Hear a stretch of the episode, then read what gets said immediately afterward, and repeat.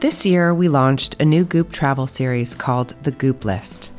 I wanted a way to share annually what I found to be the best of the best, from my favorite places to stay in Italy to a truly special spa in Costa Rica.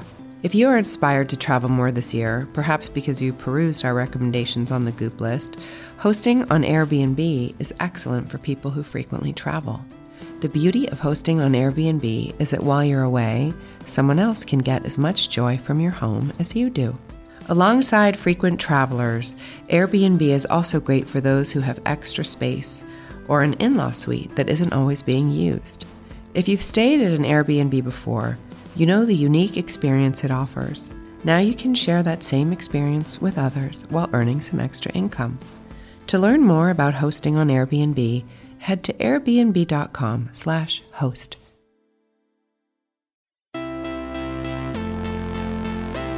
Don't hold anything too tightly.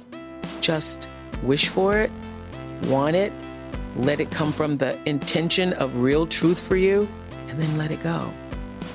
For me, our soul is like it's unbound, it's limitless, but we will use words to limit ourselves.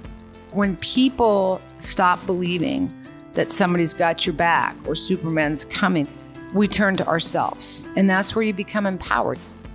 Courageous participation attracts positive things. I'm Gwyneth Paltrow, and this is the Goop Podcast, where we bring together thought leaders, scientists, healers, creatives, and seekers.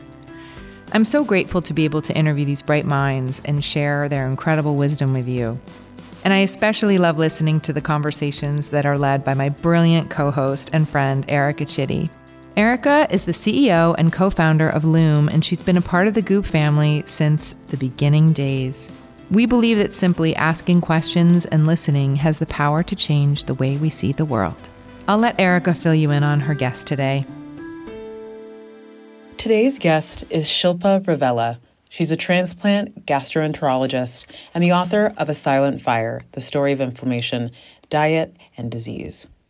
In her book, she explores the roots of chronic inflammation, traversing through history and examination of its role in today's diseases. As a gastroenterologist, Shilpa is interested in the connection between our gut, diet, and immunity. We talk about how the modern diet and our current environment, including stress and trauma, could be impacting us.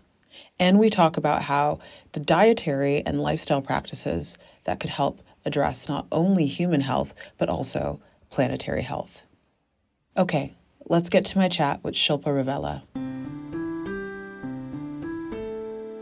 I really love your book. Oh, think, thank you. I think it's super important because I feel like my first person experience with all of my gastrointestinal issues is like I can see that my diet 100% impacts my gut, but so does my stress levels and kind of my ability to be like a full kind of human in the world. And I think that's really a great segue into our into our conversation. You know, the fact that you're a transplant gastroenterologist. And I think that is already so futuristic in so many ways. How did you become interested in the connection between gut, diet, and immunity, and eventually moving into this transplant work? I actually was very motivated by a personal story. Actually, you know, someone very close to me experienced a devastating illness, a rare autoimmune disease that I describe in, in, the book. You know, this person went to the gym, completely healthy gentleman in, in his 30s, and had a workout at the gym, came back, and he started having some neck pain. And, and eventually, inflammation had destroyed um, muscle groups around his entire body and left him in a brace, actually, for quite some time. So it was really then that inflammation began to start taking shape as an entity for me, not just as a consequence of, of, disease, because we're so used to describing inflammation in so many different terms as a consequence of disease, but also as a potential cause, which is what the latest research shows. And not just the obvious inflammation and inflammatory conditions that we're used to diagnosing in medical practices like rheumatoid arthritis or lupus, but this type of low level hidden inflammation, which really seemed to be gaining traction in the medical literature. And so I started diving more into the research, and I was also motivated by stories of my patients on my own, and in general, those who suffer from diseases linked to hidden inflammation, including top killers like heart disease and cancer.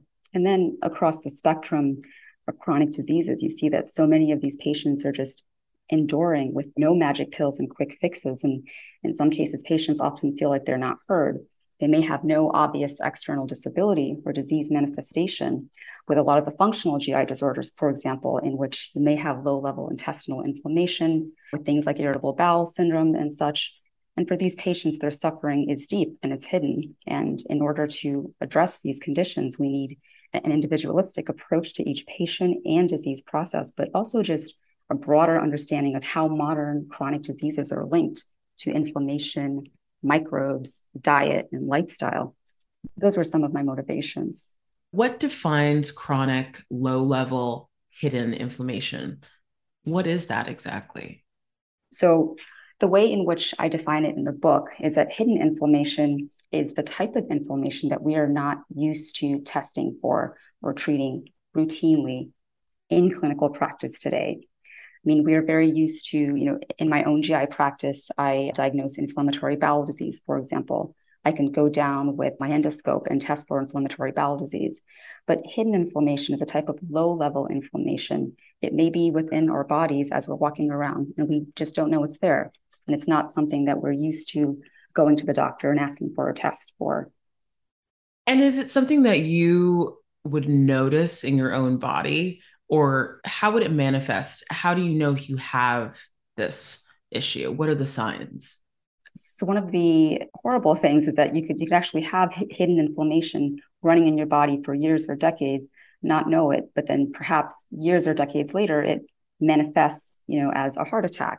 We're finding that this type of low level inflammation it may cause no symptoms, or it may it may you know cause certain types of disease processes. We're finding that it's tied to not just heart disease and cancer, which are two of our top killers, but also other diseases like obesity, diabetes, neurodegenerative diseases, and the aging process itself. So you may have no symptoms, or you may have uh, routine symptoms from this, but we at present do not typically look for these signs and symptoms. We do not typically do blood tests in clinics saying, you know, hey, let's test you for hidden inflammation as a marker for risk down the line. So, for anyone who's hearing that and is feeling like, okay, I can't test for it, I can't know if I have it, how do they bind their anxiety around that? And what would be some some initial next steps around that and maybe also could you explain why there is so much mystery around this chronic low level hidden inflammation and things like heart disease yeah, I think part of the confusion, is that we've been talking about inflammation for so long in so many different contexts. We talk about it in traditional Western medicine and alternative medicine circles. You know, it's just been so popular in our culture. But really, it, it took a very long time for us to actually be able to say, you know, this type of hidden low level inflammation is actually a cause of disease. It's a silent killer.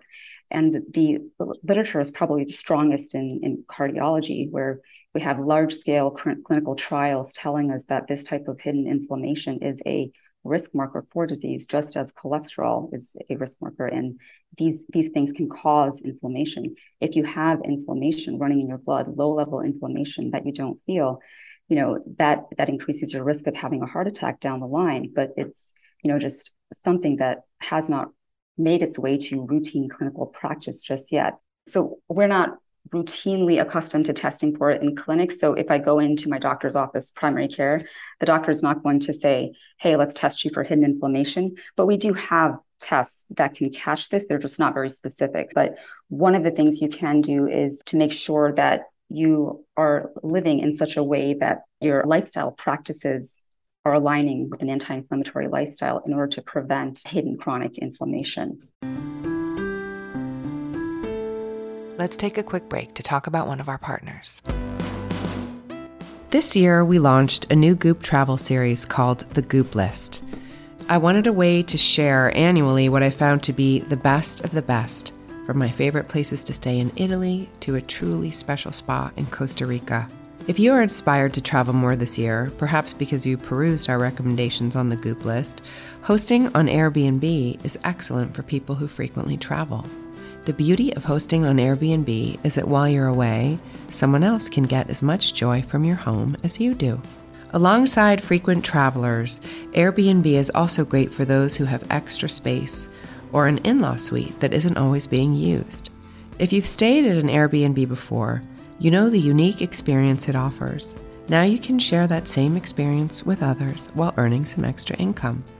To learn more about hosting on Airbnb, head to airbnb.com/host. Okay, let's get back to the conversation.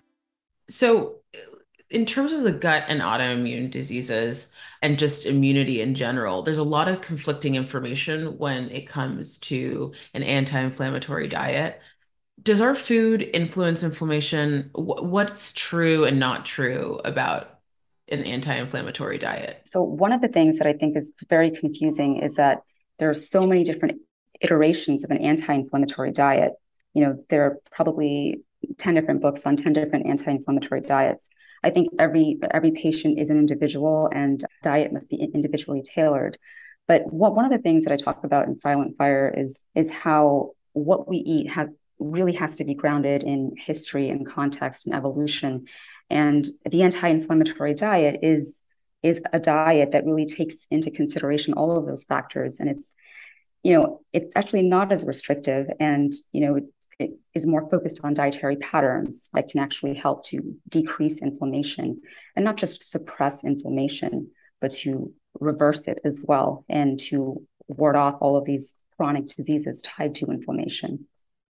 And so when you talk about culture and potentially maybe also what you're saying might be ancestry, is it important to have an understanding of how the people before us ate in order to support our own bodies? Absolutely. We want to look at this type of diet in an evolutionary context. We uh, evolved bodies that are prone to developing robust immune responses, robust inflammatory responses, bodies that are prone to becoming insulin resistant and developing blood clots. You know, we, we had to fight hunger and malnutrition. We had to fight traumas, predators, infections in ancestral times. And so our bodies evolved to eat in a certain way as well. And when you look at most Paleolithic diets, actually, there's a pattern that emerges. Majority of Paleolithic diets are actually very, very high in whole plant foods. And majority of anthropologists would agree with that as well. So we definitely have to take into context, you know, how did we evolve to eat? And we we also have to look at our current environment as well, because we as humans, you know, we are changing. We we are faced with some incredible ecologic disasters most pressing disasters of our time, for example, climate change, global pandemics. So, how do we adapt to our current environment? How do we eat and live in ways that can avert these disasters? And not just climate change and pandemics, but there are positive things in our environment as well, like modern medical miracles like uh, multiple organ transplants, for example. So, how do we eat in ways that can help to balance the immune system so that we take advantage of modern medicine and we avoid these ecological disasters that are in our future. So, how do we adapt to this global environment that we are currently in? Can you share more about this idea of the Paleolithic diet? What does that look like? What does it comprise of? So, in general, our Paleolithic ancestors ate, you know, just about 100 grams of fiber a day. So, tons and tons of plant foods and the rare insect for example. So we filled our plates with plants, essentially. We were gatherers more than hunters. And if we did eat meat, we ate it in small portions. We prepared it very differently than we than we do now. And the meat we ate was also very different. For example, if you if you take a look at Paleolithic meat eaters, they they had meat that was very lean. It was usually grass fed, high in omega threes, and low in saturated fats. So the meat we ate was very different, and it was eaten in an entirely different context as well. Our Paleolithic ancestors were very active, and that's another thing that is very different from modern times. So, you know, they were eating small, small quantities of meat in a very active lifestyle and preparing it very differently. Modern meat, on the other hand, is eaten in large quantities. Often folks are not active, and the composition of modern meat is very, very different as well. But at large, our paleo folks ate, ate plants. The wait is over. That's right. Season five of The Kardashians is here. Just when you thought life couldn't get any faster, they're punching it into overdrive. Kris, Kourtney, Kim, Khloé, Kendall, and Kylie are back and continue to defy expectations in all their endeavors. So get ready to go behind the glitz and glamour of the most iconic family on television. The all new season of The Kardashians premieres May 23rd, streaming on Hulu. Let's talk about the modern diet. It's deficient, especially as I'm hearing you talk about how our ancestors ate. Why is it so deficient and how can we how can we overcome that delta, that that issue? Our food has changed in so many ways. You know, we we saw a huge rise in in processed foods, for example, probably around late 1980s, especially when I was growing up in Indiana, in a, in a, small Indiana town. And we started to see supermarket shelves be filled with a lot of these processed foods, you know, with just tons of ingredients in them that we had never before encountered. And they were, they were, you know, just quick fixes, super easy to purchase and to eat. They were tasty. We saw a rise in fast food. A lot of those foods are just incredibly inflammatory in so many different ways and the western diet really took off not just you know in the west but in you know it, it's still taking off in so many different parts of the globe. And we know that the western diet is is just exquisitely inflammatory you know and it, it's it's terrible for our gut germs. It's a type of diet that is just bereft of fiber which is one of the most important nutrients for our gut germs. And and this type of diet really took off all over the world. And it's it's, it's basically starving us of our most important nutrients. So, thinking of what you shared around our ancestors and us living very differently, is there evidence for or against a connection between stress and chronic inflammation? I would absolutely say that stress does play a part in chronic inflammation. I think even sort of simple stresses like public speaking, for example, we have studies that show that you have an increase in inflammatory blood markers with things like public speaking. But absolutely, stress in general is, is, is tied to chronic inflammation and to chronic inflammatory disorders. And a lot of these chronic inflammatory disorders we are now seeing are defined as our, our top killers like heart disease, cancer, et cetera. But all different kinds of stressors, you know, loneliness is an intense stressor, for example.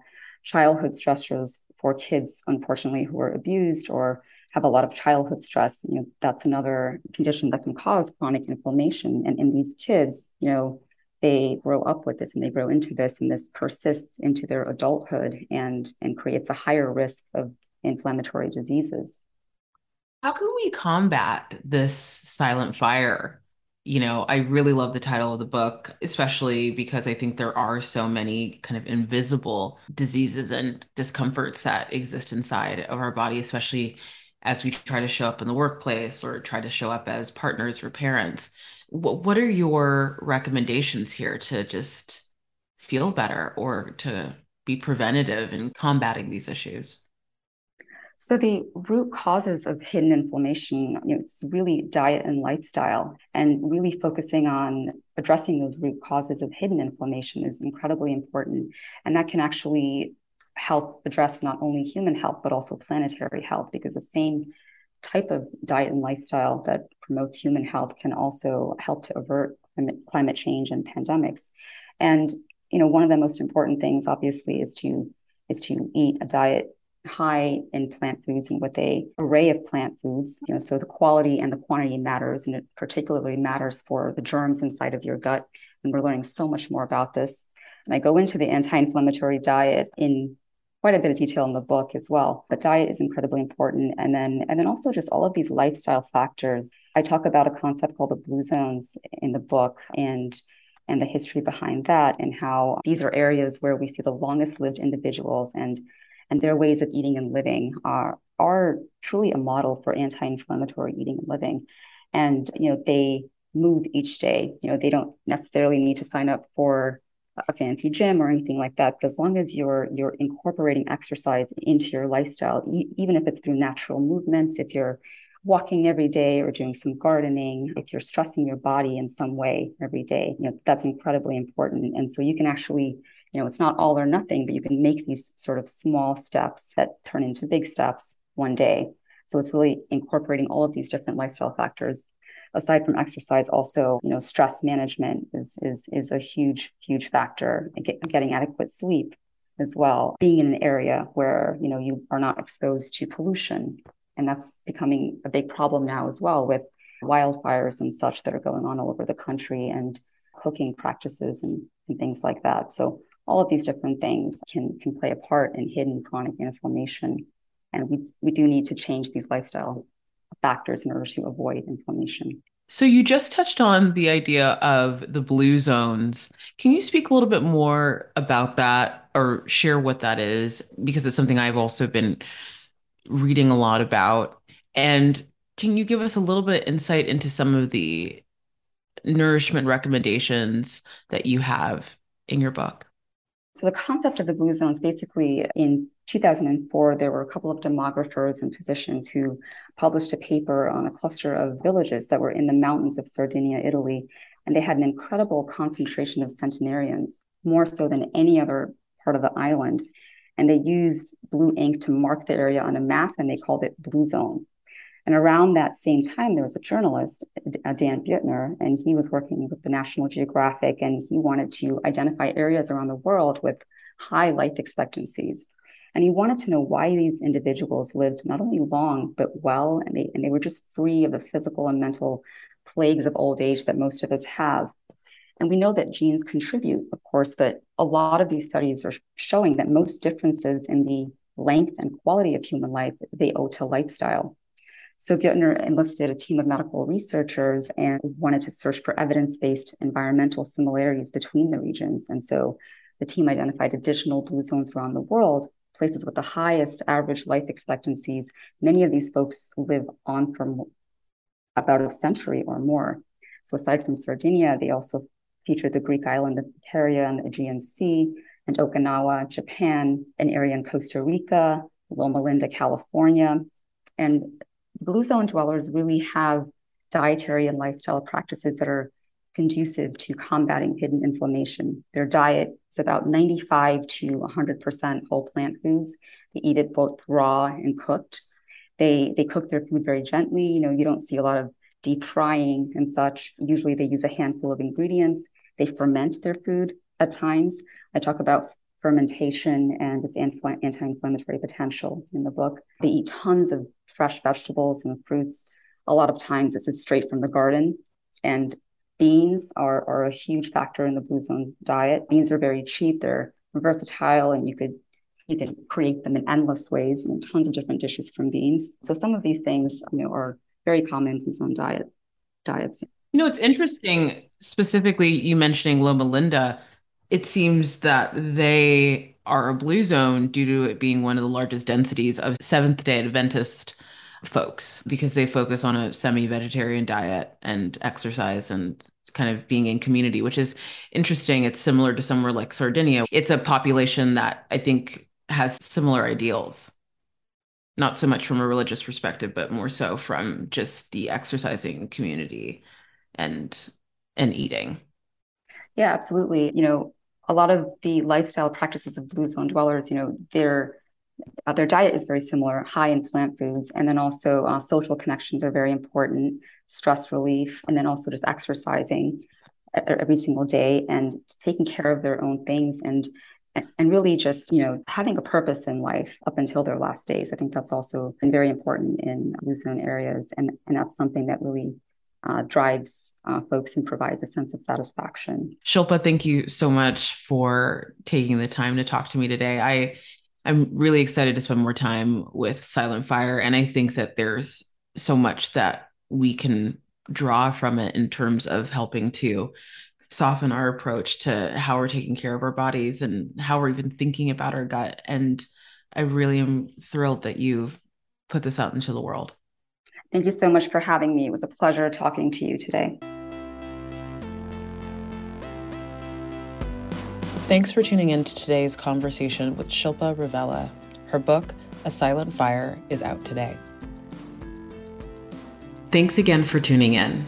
This has been a presentation of Cadence 13 Studios. I hope you'll listen, follow, rate, and review all of our episodes, which are available for free on Apple Podcasts, Spotify, Audacy, or wherever you get your podcasts. Thanks for listening to the Goop Podcast.